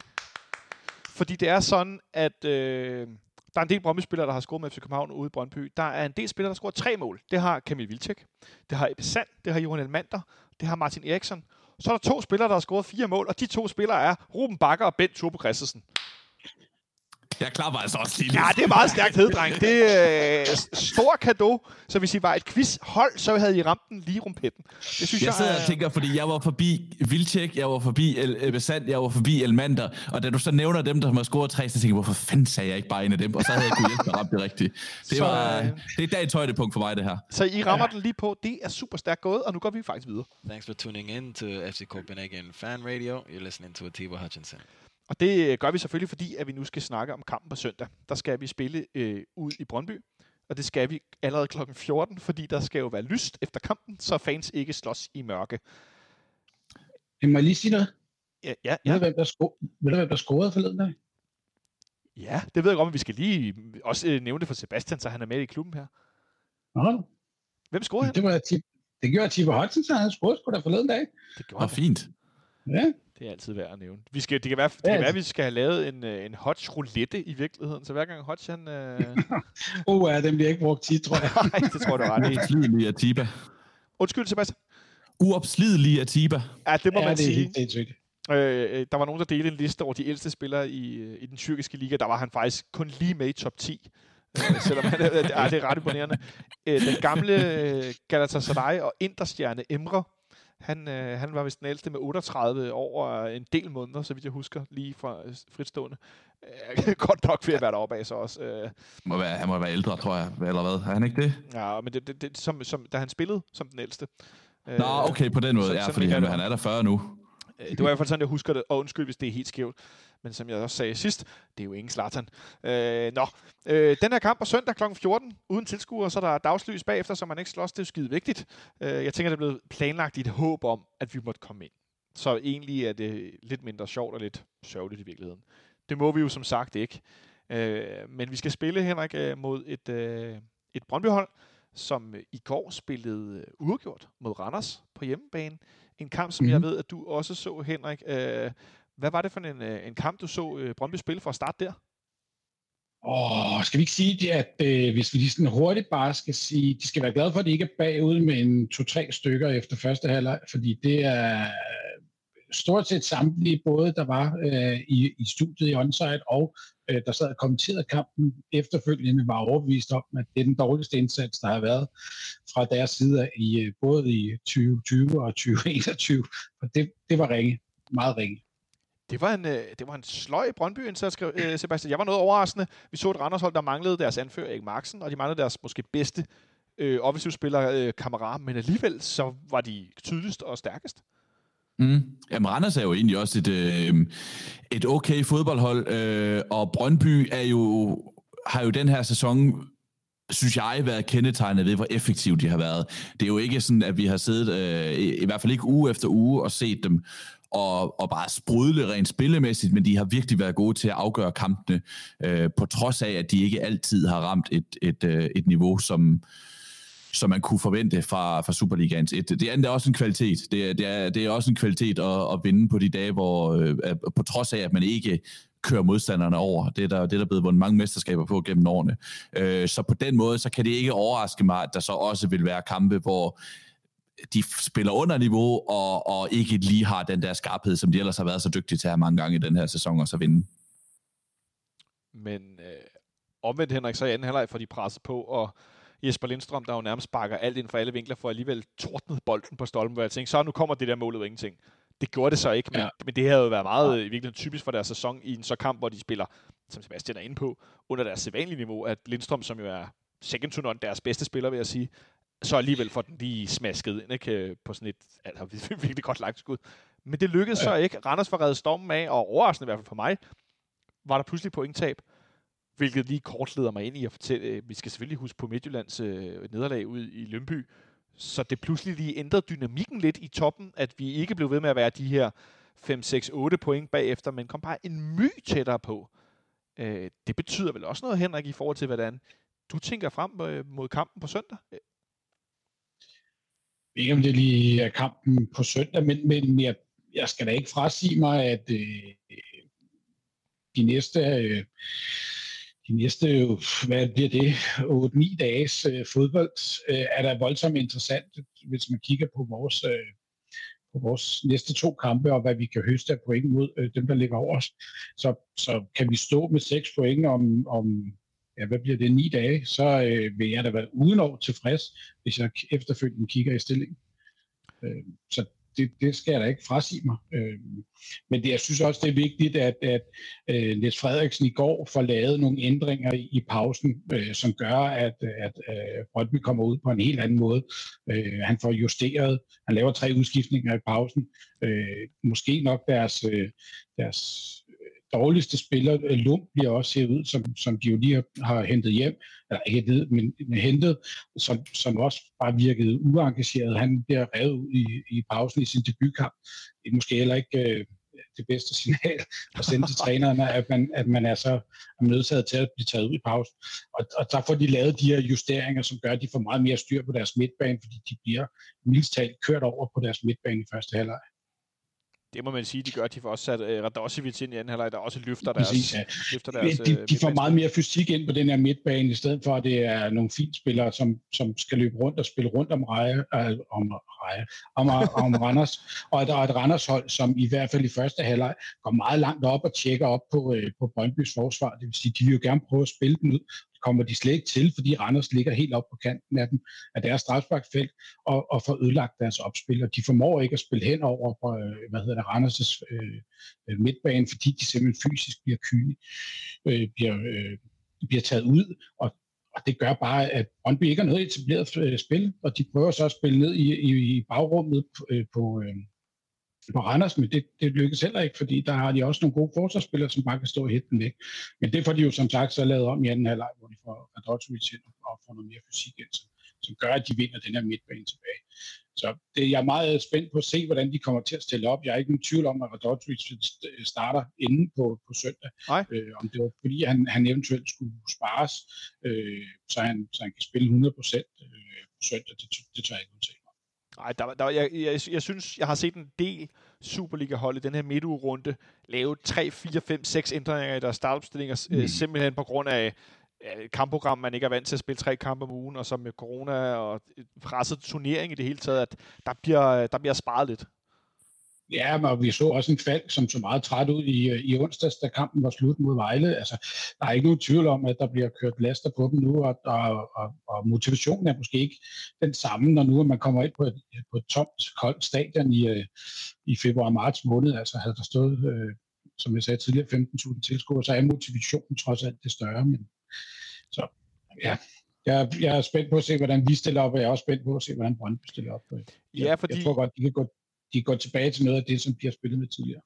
Fordi øh, vi spurgte jo ud øh, inden Vejlekampen, hvor mange, øh, der spurgte vi ud på Twitter, der er 187 af jer medfans, der har stemt, og vi fik jer til at stemme øh, om, hvorvidt I gættede på, at Sanka og eller Sækker, eller ingen af dem ville få karantæne mod Brøndby på søndag. Det krævede gult kort til hver af dem. Ingen af dem fik gult kort. 38,5 procent af jer havde gættet på begge to. Det var det, der var flest at stemme på. Jeg ved ikke, om det var pessimismen, der fik lov at vinde afstemningen. Men øh, 13,4% ramte rigtigt, nemlig at ingen af dem ville øh, modtage et gult kort i kampen mod Vejle. Sikker var ret tæt på nogle gange i anden halvleg med nogle lidt risky øh, taklinger ud i sidelinjen og så videre. Men så kan han få det på søndag mod Brøndby, og så kan han være i karantæne mod FC Midtjylland, som jo nærmest er mere reglen end undtagelsen. Øh, det er lidt fjollet. Men øh, Sebastian, med tanke på, altså, at vi lukker ret mange mål ind, hvad synes du så, at, eller hvad tror du så, vi kan forvente som FCK-fans, eller måske nærmere i virkeligheden øh, frygte for på søndag? Øh, ja, det er jo ikke fordi Brøndby hammer mål ind i øjeblikket. Nu er det spillet to kampe i træk uden at score, så, øh, så på den måde er det jo ikke... Øh, øh altså, det er, jo ikke, øh, det er jo ikke bare en München, man skal op imod med Robert Lewandowski op i angrebet, på trods af, at Michael Ure har spillet i gang med sin bedste sæson nogensinde. Så, så det, det er ikke sådan, jeg sidder og tænker på FC Københavns vegne, at det bliver et, et stormløb, som de ikke kan, kan stoppe. Så, sådan, sådan hold synes jeg ikke, Brøndby er. Jeg synes, Brøndby er et hold, som på de gode dage effektivt udnytter alle de chancer, de får, og vinder kampene af den vej. Men det er ikke øh, en, det er ikke en ustoppelig offensiv. Det er en rigtig god offensiv, men ikke, øh, ikke noget uhørt på Superliga-niveau. Ikke uhørt på Superliga-niveau, men, men altså, øh, kan du forstå alligevel, hvis jeg frygter lidt, at det her den her midtbane forsvarskonstellation rent defensivt, som indimellem klarer det meget godt, men som, som for eksempel AGF laver 9 minutters øh, fuldstændig øh, fri bar, hvis man skal bruge den sammenligning, og bare siger, kom, tag hvad I vil have, at jeg godt kan blive noget nervøs, når nu er Brøndby, vi skal møde, der scorer mange mål på få chancer. Ja, det, ja, det kan, ja, det kan jeg så godt, om et godt forstå, fordi, men det har simpelthen ikke noget med Brøndby at gøre. Det har noget at gøre med, at FC København spiller sådan i alle kampe og lukker to mål ind i Lyngby og lukker tre mål ind mod, mod, øh, mod, mod AGF, som du nævner, og som øh, til tider giver Vejlev øh, oceaner plads på, på, på, mellem, mellem forsvaret og midtbanen i, i, en, i en kamp, hvor det ikke burde være nødvendigt. Så, så ja, det kan jeg godt forstå. Øhm, ikke nødvendigvis på grund af Brøndby styrke, men fordi FC København har defensive problemer mod samtlige hold i ligaen lige nu. Bortset fra Horsens. bortset fra Horsens, øh, hvor det, det var godt nok også en dårlig fodboldkamp. Øhm, men Henrik, øh, vi skal jo vi skal ramme vores topniveau, hvis vi skal vinde den her kamp på søndag, hvilket jeg øh, klart sætter min lid til, at vi forhåbentlig gør. Om vi så rent faktisk gør det, kan jeg godt være lidt mere i tvivl om. Men øh, hvis nu, vi nu kigger tilbage på de sidste par kampe, vi taler om, at Sanka løfter sit niveau i onsdags mod Vejle. Hvis du skulle nævne, Henrik, et par spillere, som er dem, du sætter din lid til, virkelig skal drive øh, den her sejr, hvem, øh, hvem, hvem vil du så umiddelbart pege på? Altså, vi skal for det første have en, en Jonas Vind, som jeg synes faktisk i, øh, i onsdagskampen mod Vejle ikke er særlig synlig. Han skal til at træde øh, lidt mere karakter. Øh, han skal til at, at komme mere ned i banen så at være spilbar. Øh, men samtidig vil vi også gerne have ham inde i, øh, inde i feltet, når, øh, når vi eventuelt kommer ud over kanterne. Øh, jeg tror, at vi, vi kommer til at, at skal bruge ham rigtig meget øh, fysisk op foran. Det var en. Øh, jamen, så bliver den næste, min næste, det bliver, at øh, Bartoles, han skal, øh, han skal fungere ude på højre kanten øh, og komme til baglinjen for at få lavet nogle, ind, nogle indlæg. Øh, jeg kan så godt savne, at øh, vi måske mangler lidt fysisk op foran, men, men der, igen, der kommer jeg tilbage til, til Jonas Svend. Øh, men jeg vil gerne se en Bartolet, som fungerer i en, i en topkamp, hvis man kan kalde det. Ja, det kan man i den grad kalde det. Sebastian, hvis du skulle byde ind med en enkelt eller to FC København-spillere, som er dem, der ligesom kan, hvad skal man sige, øh, vippe slaget over til vores fordel, som ikke er nogen, selvfølgelig, du kan godt nævne nogle af de samme som Henrik, men altså. Øh, Lukas Lea og øh, Seca. Ja. Fordi jeg synes, mm jeg, jeg, jeg er lidt uforstående over for det, jeg synes, jeg ser for FC Københavns hold. Det her med, at der er den her meget, meget plads, som jeg synes, der er på... Øh, mellem, mellem forsvar og, og midtbanen, når, når det ser værst ud for FC København, sådan rent, rent defensivt. Jeg, jeg, jeg, jeg, jeg, forstår, jeg forstår ikke helt, hvor det er kommet fra, for jeg synes jo, alle spillerne i de to kæder er så dygtige. Altså hvis du kigger på dem en for en, så, så er det nogle virkelig, virkelig dygtige fodboldspillere. Og hvis man kigger på FC Københavns tremands midtbane med Falk og Seca og, og Lea, eller Jens Dage, hvis det er ham, der spiller i stedet for Lerager, så er det jo alle sammen arbejdsmænd, og der, der, dertil indregner jeg faktisk også Rasmus Falk, altså spillere, som, som tager deres del af arbejdet, som ikke slår op i banen, men som, som, øh, som yder den del, de skal, også i den defensive del af spillet. Så jeg, jeg ved ikke helt, hvor problemet opstår, når der synes så alligevel, at der er så store huller mange, mange gange i løbet af, af en FC København-kamp. Øh, hvorfor, hvorfor det lige sker. Øh, men, men hvis det skal være hvis det skal være, hvis det skal fungere på Brøndby Stadion for FC København, og, og de ikke skal give for eksempel Lindstrøm for meget plads i det der mellemrum, hvor han kan være ret så modbydelig at spille mod, så er det sådan en som, som Seca og, og, og i den grad også Lea, Lea som, som skal sørge for at lukke det hul for, for, for Lindstrøm og de andre Brøndby-spillere. Jeg ved, det var sådan nogenlunde det samme, jeg også lige vil, vil sige, men jeg vil bare netop, Sebastian, der er mange kilometer i de tre, øh, i de tre spillere, mm. For der er nogen, som, der, som du selv også startede med at sige, en, en, en Rasmus Fald, som løber rigtig meget i, øh, i alle kampe, og han er, er tit den, der ligger over de der 10 plus kilometer i, i alle kampe. Og det er der jo også i Lea og Sække, så, så øh, vi skal helt klart ud og udnytte deres øh, fysiske formåen til at lukke sådan en som, som Lindstrøm ned. Ja, øh, hvis vi skal kigge lidt den anden vej, nu nævner vi Lindstrøm, som jo, jeg synes, second to none er Brøndby's bedste spiller, PT. Sebastian, hvis du skulle nævne på andre, vi sådan som FCK-fans skal, skal holde øje med, øh, måske ikke får sig en god kamp, hvem skulle det så være? øhm, Jamen, jeg synes, jeg synes jo, Ure har spillet en god sæson, øhm, øh, og, og har scoret masser af mål i, i Superligaen, og, og også en spiller, der, der har lagt på. Så han er, han har jo scoret mod FC København før. Øhm, så, så han er der en, man, man bør holde øje med og forsøge at lukke ned i, i, i de der løb, han kommer i. Øh, fordi han har noget fart, og han har noget fysik, som, som godt kan blive problematisk mod FC København i den nuværende konstellation. Ja, fart og fysik er jo det, som vi tidligere ikke har haft det så godt med, når Brøndby er kommet med det, når AGF er kommet med det, når FC Midtjylland er kommet med det. Det er der vores hold, både i den, i den, lad os kalde den gamle konstellation, Ståle Sobakken-versionen, men også i den nye. At det er, vi har lidt nemmere ved det nu. Så vi allerede efteråret en pokalkamp med reserver mod FC Midtjylland, og det gik noget bedre, end det har gjort tidligere. Men det er stadigvæk der, at vi ser, øh, vi ser dårligst ud, når man går direkte på os. Henrik, øh, vi har set nogle udskiftninger i den offensive kæde. Det har vekslet lidt frem og til, hvem der spiller. Jonas Vind starter ind, det kan jeg godt garantere. Mm-hmm. Øh, men hvem spiller sammen med Jonas Vind de her forreste pladser? Øhm, jamen, det gør Fischer, og det gør, øh, det gør Pep Biel. Ja, igen. Ja, det tror jeg. Øhm, jeg tror ikke, han tør at, og, han, han sætter ikke Darami. Han vil have Darami til et, øh, til et kort, øh, altså sagt på den måde, at hvis der skal ske noget offensivt, øh, så skal det være en Darami, der kan komme ind og eventuelt lave op i, i en kamp, i forhold til, hvad, hvad du eventuelt, hvis du sætter Pep Biel ind og bagud, ikke noget. Ja, det var et meget godt bud. Pep Biel som den højre angriber, Sebastian. Jeg har jo virkelig arbejdet med ikke at blive for vred over Mustafa Bundus indsats, da han blev skiftet ind mod Vejle.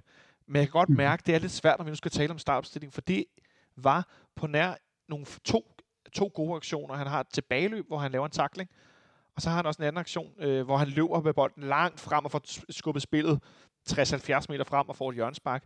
Så var det simpelthen et, en virkelig dårlig præstation, Bundu han, øh, han havde i onsdags.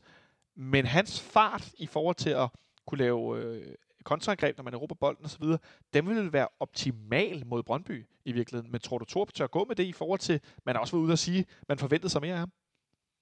Ja, jeg synes ikke, han har spillet sig på holdet. Øhm, øh, så ja, altså Bundos fart og, og evne til at gå forbi en mand er jo, er jo optimal mod alle hold, altså for, øh, når, når det går godt, hvis jeg, hvis, jeg, hvis jeg skal male lidt banalt op. Men, men når der så...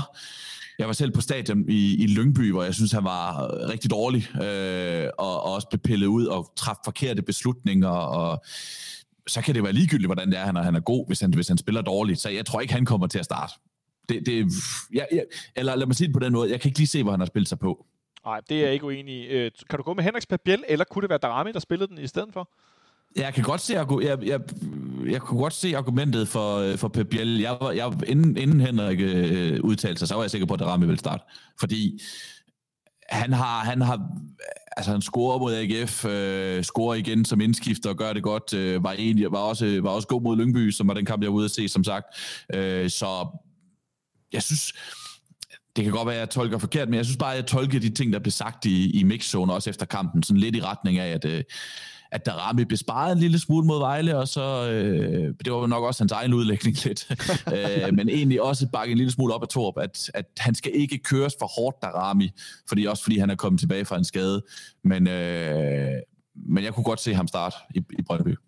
Jeg må jo tilstå, at jeg var noget nervøs for at se øh, Pep Biel ved siden af Jonas Vind og Fischer. Ikke fordi jeg ikke synes, han er god, jeg, jeg kan faktisk ret godt lide ham, men fordi at det bliver tre øh, spillere i den forreste kæde, hvor Fischer er den hurtigste, og han har immervæk ikke den hastighed, han havde før nogle af de her skader. Så med Pep Biel, Jonas Vind og Fischer, så har vi ikke nogen, der kan gå dybt. Vi har ikke nogen, der kan tage det her træk og altså, strække modstanderens hold ud. Det har vi med Bundu eller Darami, så det vil næsten faktisk være mit argument for at have, øh, have Darami inden for start. Hvad siger du, Henrik?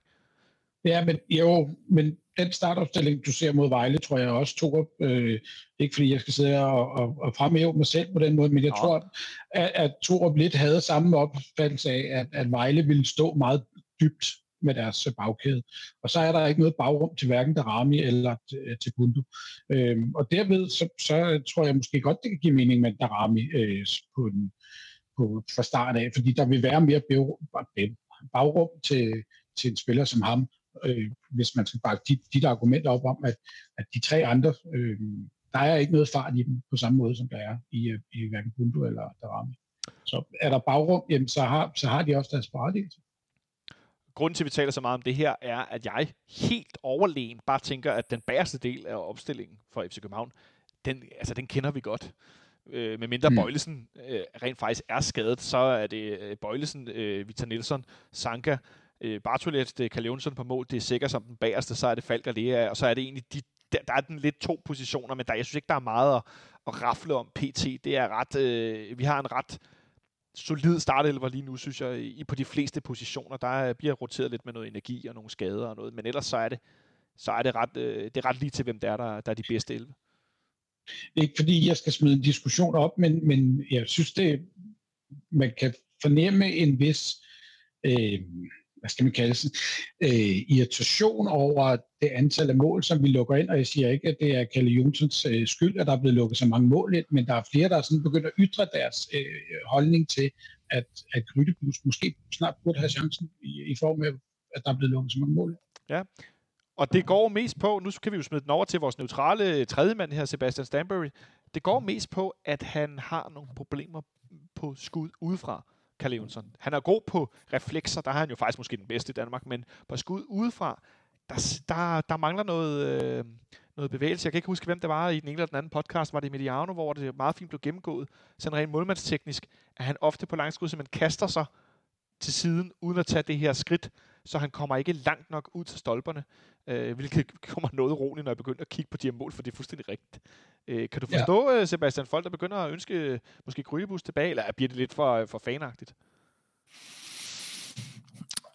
Jeg er ikke fortaler for at, øh, at skifte keeper, medmindre det sådan er helt gralt. Jeg, jeg, jeg ved ikke, hvordan Grydebus form er lige for tiden, og det siger jeg jo som en, en, øh, en, en stor fan af Grydebus, som jeg rigtig godt kan lide.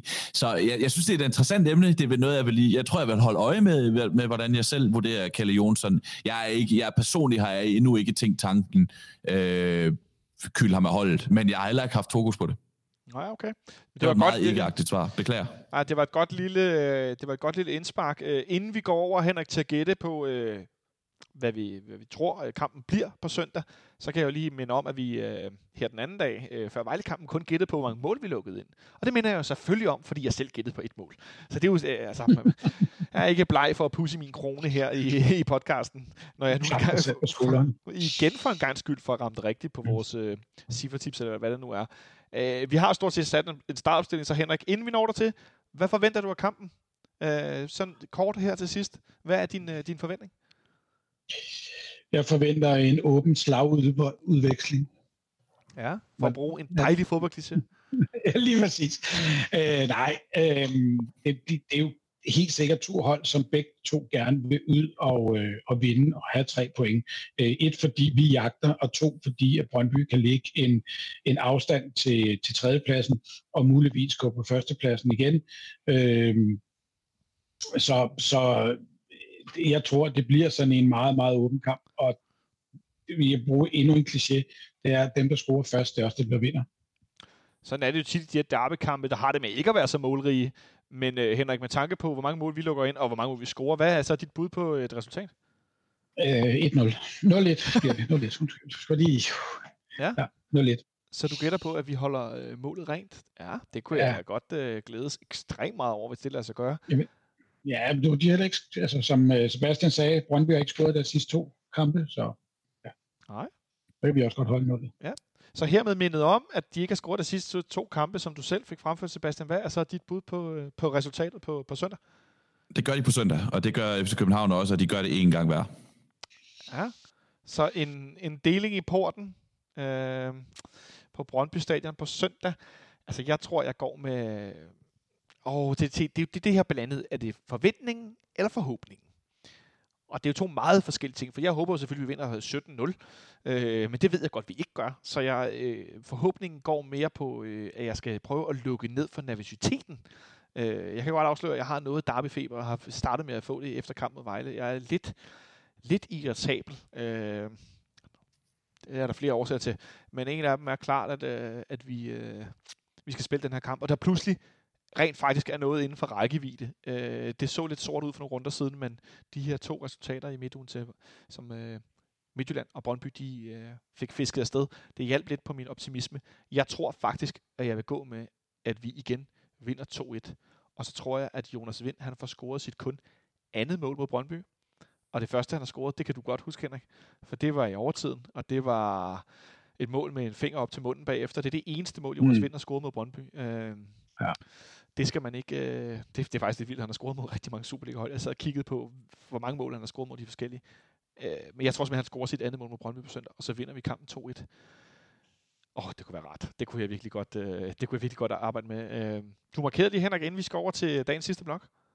Nej, men jeg tænkte meget på din nervøsitet og alt det her. Hvis nu, lad os nu øh, Gud forbyde det, øh, antage, at vi spiller uafgjort øh, det på søndag, og AGF samtidig vinder over Midtjylland op i og Midtjylland. Det åbner vel bare kampen om mesterskabet endnu mere, kan man sige. Så, så bliver det jo bare endnu tættere. Øh, det vil gøre dig endnu mere nervøs, ved ikke det? Øh, jo tættere vi er på at kunne vinde, jo mindre nervøs bliver jeg, fordi så er det op til os selv. Det værste for mig er, når der er så mange point, så jeg skal sidde som i går og håbe på, at Midtjylland og Brøndby smider point, før vi overhovedet er i nærheden af at kunne afgøre det selv. Jo tættere vi kommer på, jo, jo mere er det op til vores evner, eller mangel på samme defensivt i øjeblikket, haha, Så øh, jo, jo mere vi selv er i, øh, i placeret i en position, hvor vi rent faktisk kan afgøre, om vi kommer til at vinde det der mesterskab, jo gladere bliver jeg, fordi at så, øh, så går det hele lidt bedre for nerverne, og så skal jeg lidt mindre håbe på, at Lindstrøm ikke bliver ved med at havle den ind fra alle vinkler, og Michael Ure løber fra alle, og alle de her ting. Øh, så, så bliver det noget mere på FC Københavns præmisser, og det er alt andet end lige så også nemmere at pege på, hvis det så ikke går, end, end hvis det skal være op til de, øh, til de andre. Der er ingen grund mm. til ikke at huske på 2018, hvor det hele gik alligevel, Henrik. Men altså, øh, lad os bare sige, at, øh, at, at det er i hvert fald det, der gør mig lidt mere tryg. Øh, ja. Ja, det er spændende. Det, det blev i hvert fald pludselig mere spændende for mig, end, end det havde været de sidste 14 dage på den her kamp. Det er der ingen tvivl om. Øhm, og så skal vi egentlig over til, til, til noget, som jeg øh, personligt har, øh, har glædet mig til. Det er selvfølgelig... Den her med at have flest kampe. Åh, oh, det er den forkerte jingle. Det er også den forkerte jingle. Tre minutter! Fuld pedal!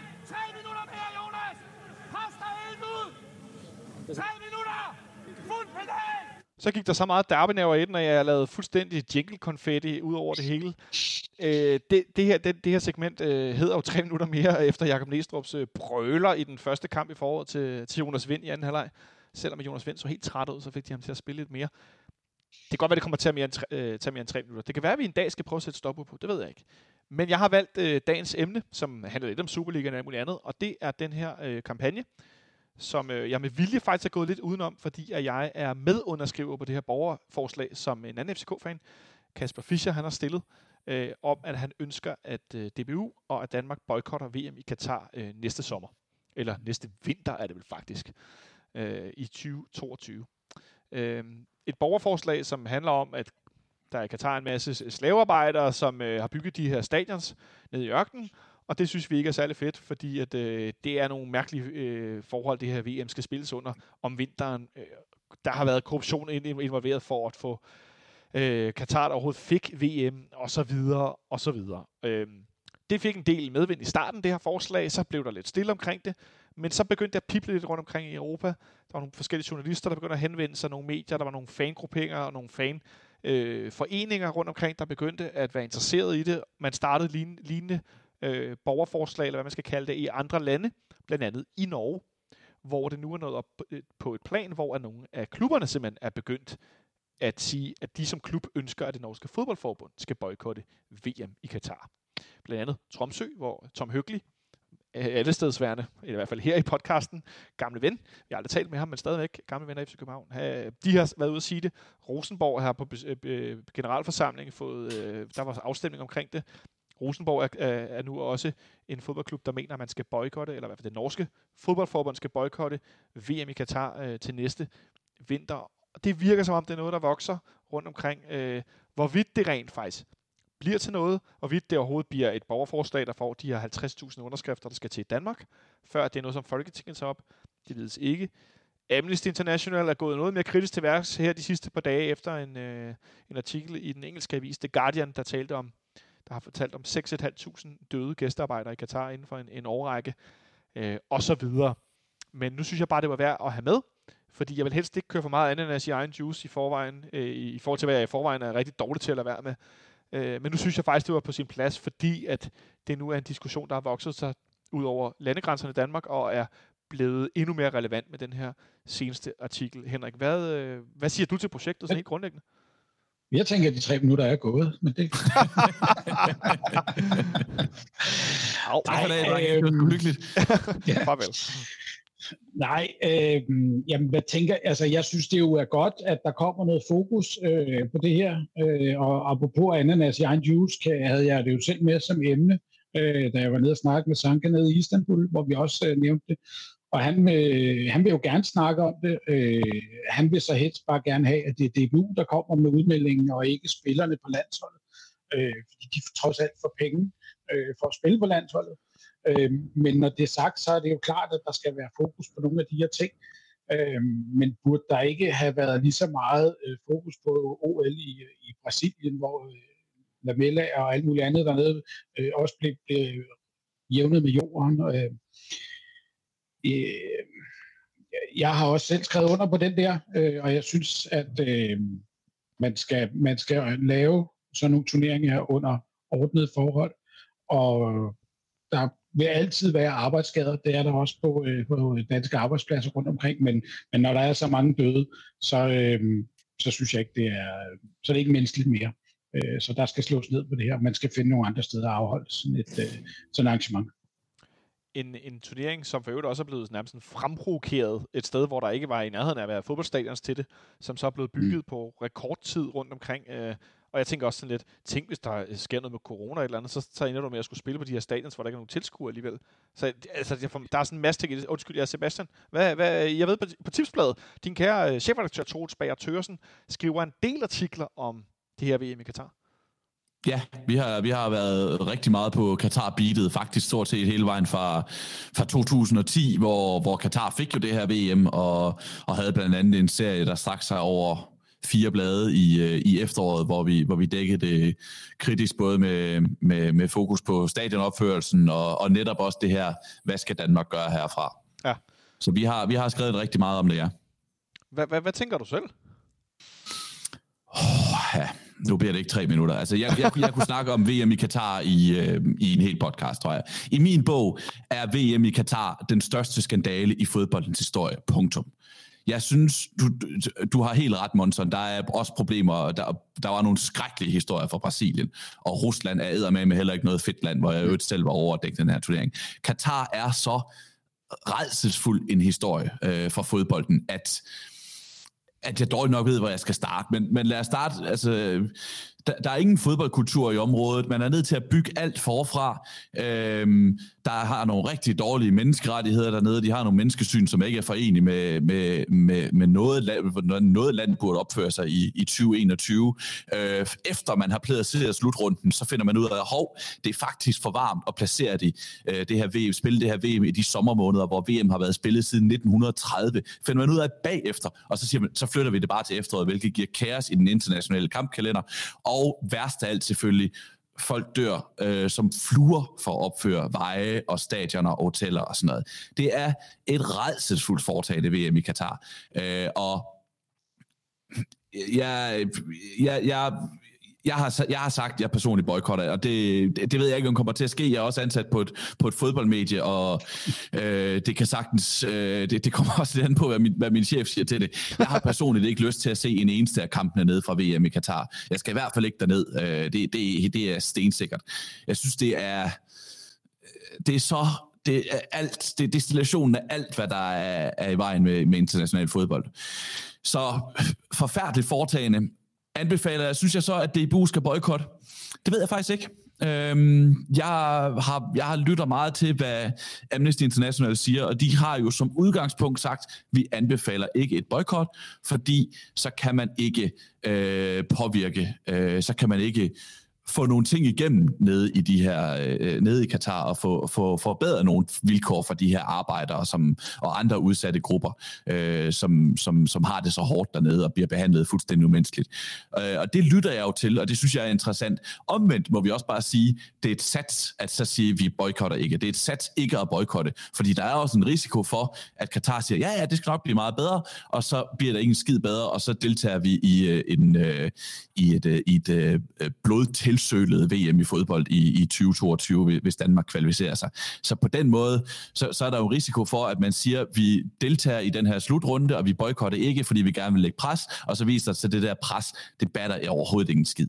Øhm, så jeg, jeg tror ikke, jeg, jeg, min holdning til Katar, VM i Katar, den burde være ret tydelig for dem, der har lyttet til de seneste par minutter. Jeg, jeg, jeg vil ikke bedømme, hvordan nogen andre skal agere, hverken fodboldklubber eller fodboldspillere eller fodboldforbund. Øh, Øhm, jeg synes, det er meget, meget interessant, den her, at den her debat virker til at tage til i styrke. Jeg synes, det er meget interessant, hvad der sker op i Norge øh, med nogle klubber, og at det kommer helt op på nogle, på nogle ret høje navler, og vi har også debatten her hjemme i Danmark. Vi har, øh, vi, den, har, den har kørt længe, øh, blandt andet i kraft af, af borgerforslaget, som du nævner, hvis jeg skal hyppe min egen hest, blandt andet i kraft af det arbejde, som, øh, som min chefredaktør Troels øh, har lavet på Tipsbladet sammen med, øh, med min særlige kraft, øh, sammen med min gode kollega Anders Sten også, som har virkelig har skrevet meget om det her. Øh, så, så kører den her debat også, og mit håb er, at det vil få nogle centrale aktører til ligesom at tage stilling. Og når jeg siger centrale aktører, så mener jeg desværre ikke fodboldforbund, fordi dem har jeg ikke den store forventning til. De er også det, uh, caught between a rock and a hard place, fordi det er også det er farligt at, tage stilling i de her ting. Men nogle af de store sponsorer, øh, til de her FIFA store sponsorer, at de ligesom mærker det pres, der er på øh, græsrødderne i fodbold, altså fans, øh, nogle fodboldklubber, og de går ind og tager stilling. Øh, så vi så det med VM i ishockey for eksempel, hvor var det Skoda, der sagde, hvis det her øh, VM i ishockey, har spillet i, var det, var det Hvide Rusland, ja. jamen så dropper vi den her turnering, som vi har, som vi har været hovedsponsor på i 30 år det kunne være rigtig fedt, hvis der var nogle, øh, hvis, hvis det, der foregår, den debat, der kører nu, presser nogen af de store sponsorer til at tage stilling, og at de så tager stilling på en måde, som for alvor kan mærkes for FIFA, FIFA. Og det vil være, altså, øh, jeg kommer til at, at, at juble den dag, øh, VM bliver frataget Katar. Øh, hvis, hvis det kan lade sig gøre, øh, det, det, det, det er en drøm, og det er et håb, og det vil, det vil være så fedt for fodboldens vegne. Jeg har ikke nogen forventning om, at det kommer til at ske, ske men, men det vil, det vil være det vil være fedt, hvis man kunne nå at redde den her fatale fejl øh, på målstregen ved at, at, at fjerne VM fra Katar. Det vil desværre ikke kunne rette op på de øh, mere end 6.000 menneskeliv, der øh, som arbejder har mistet ved at bygge de her øh, forbandede stadioner. Men, men det vil dog være et statement om at sige, aldrig mere, aldrig, aldrig, aldrig mere vil vi være med til det her. Henrik, har du nogensinde hørt den gode, bløde, rare, flinke mand Sebastian Stamberg være så vred? Nej, det er, sjældent, det er sjældent set, men jeg vil godt bakke nogle af de ting op, som man siger. Og det du også siger, Sebastian, det er, det er at, at der ikke rigtig er nogen øh, kultur i, i landet i forvejen. Man har bygget en masse stadions, som så efterfølgende også bare står der og ikke bliver brugt. Det er jo øh, højt sandsynligt. Så, så det, er jo, det vil jo også bare være spild af liv, øh, materialer og, og ja, man kan et, øh, gå ned ad en vej, der hedder miljø, øh, som, som er, har været med til at, at, at underbygge det her VM, som ikke bør afholdes. Vi taler om øh, stadions bygget i ørkenen, hvor der for øvrigt på mange af dem er sådan nogle kæmpe store øh, kuldeluftkanoner, der skal blæse ud mod banen for at afkøle, mm. så spillerne kan spille uden at, altså, man er, jeg får lyst til at sige smelte, for at det ikke bliver for varmt, øh, som, som også et billede på, nu, nu er du inde på klimaet, Henrik Monson. Øh, jeg synes, der er rigtig, rigtig, rigtig mange ting, der taler imod det her VM. Jeg synes også, der er mange ting personligt, der taler for, at man skal boykotte det netop, fordi at jeg tror ikke på, at de her reformer, de vil blive, øh, altså, hvis man eventuelt vil lave, og man vil presse dem til at lave, jeg tror ikke på, at de vil holde særlig længe. Jeg tror ikke, de vil blive øh, ført ud i livet mere end kort tid lige efter, som man blandt andet så det i, øh, i Kina i forhold til OL i Beijing. At der var en masse reformer, og så gik der ikke lang tid, så blev den knap skruet tilbage, og så var det tilbage til, til status quo. Øh, altså, jeg, jeg tror simpelthen ikke på det. Nej, det er også derfor, jeg, jeg vil sige nu, øh, Sebastian siger det omkring at ramme FIFA i stedet for sådan sponsormæssigt, så at de ikke gentager sådan en tosset beslutning, eller i hvert fald bliver ramt så hårdt på det og sige, jamen så bliver vi nødt til at flytte det, for ellers så har vi simpelthen ikke midlerne til at afholde det her øh, VM. Så jeg tror, sådan en sanktion mod FIFA vil gøre øh, større, den vil batte mere, end at du siger, at du boykotter selve landet. Ja. Så øh, med noget mere end tre minutter, eller også så kan vi gå med Sebastian, at dit rant eller din forklaring om, hvad du tænker om, det var cirka tre minutter lang, og så var det det, der var de tre minutter mere. Øh, så tror jeg, vi rammer den nogenlunde. Ja. ja. Så nåede vi øh, endnu en gang i det, som er efterhånden er blevet lidt af en fanradio-duo, nemlig Henrik Monson og Sebastian Stanbury. Øh, I dag talte vi ikke så meget mad, som vi har gjort det nogle gange, men vi, øh, vi nåede alligevel øh, øh, vidt omkring på fodboldminikortet, hvis jeg skal blive sådan en plat analogi. Øh, det var i hvert fald, øh, og hun sendte ud til Henrik sulten ud, klokken er også blevet øh, halv syv her fredag aften. Henrik, det var Jeg skal ned og lave frikadeller sammen med min datter lige lidt. Der kan du bare se, der kom det ind fra siden. Ja. Øh, jeg mm. tror, jeg skal ned og se, hvad Netto kan fremtrylle mig her øh, fredag aften af et eller andet, jeg skal smække sammen. Øh, så i hvert fald, Henrik, øh, som altid en øh, stor fornøjelse at have dig med. Tusind tak for dit selskab. I lige måde. Det var en fornøjelse at være i, i, øh, i samme, i, hvad hedder sådan noget? Ja, være i øh, samme studie med jer, uden Sam- at være det. I samtale. Og øh, ja. som altid også en fornøjelse at have dit selskab, Sebastian. Det var, det var skønt. Tak fordi I ville have mig på besøg. Ja, det vil vi altid ja. gerne, fordi vi når altid vidt omkring, især når de to I får os øh, bonket hovederne sammen, så det var en øh, stor fornøjelse. Og til jer derude vil jeg bare sige øh, god kamp på søndag. Jeg håber, I er lidt mindre nervøse end, end undertegnet, fordi jeg kan godt mærke, at det kan godt gå hen og blive en weekend, hvor jeg skal gå mig nogle lange ture i noget forhåbentlig koldt. Eller ikke forhåbentlig koldt, men i hvert fald det gætter på, at det bliver noget, noget forårssolskin, for det, det tror jeg, jeg får brug for, så jeg ikke går helt op i limningen, inden vi rammer øh, søndag kl. 14. Så indtil da vil jeg bare sige øh, Ha' det godt så længe, og vi lyttes med på mandag, hvor Benjamin Dane og Michael Milhøj er sammen med mig her i det lille online-studie.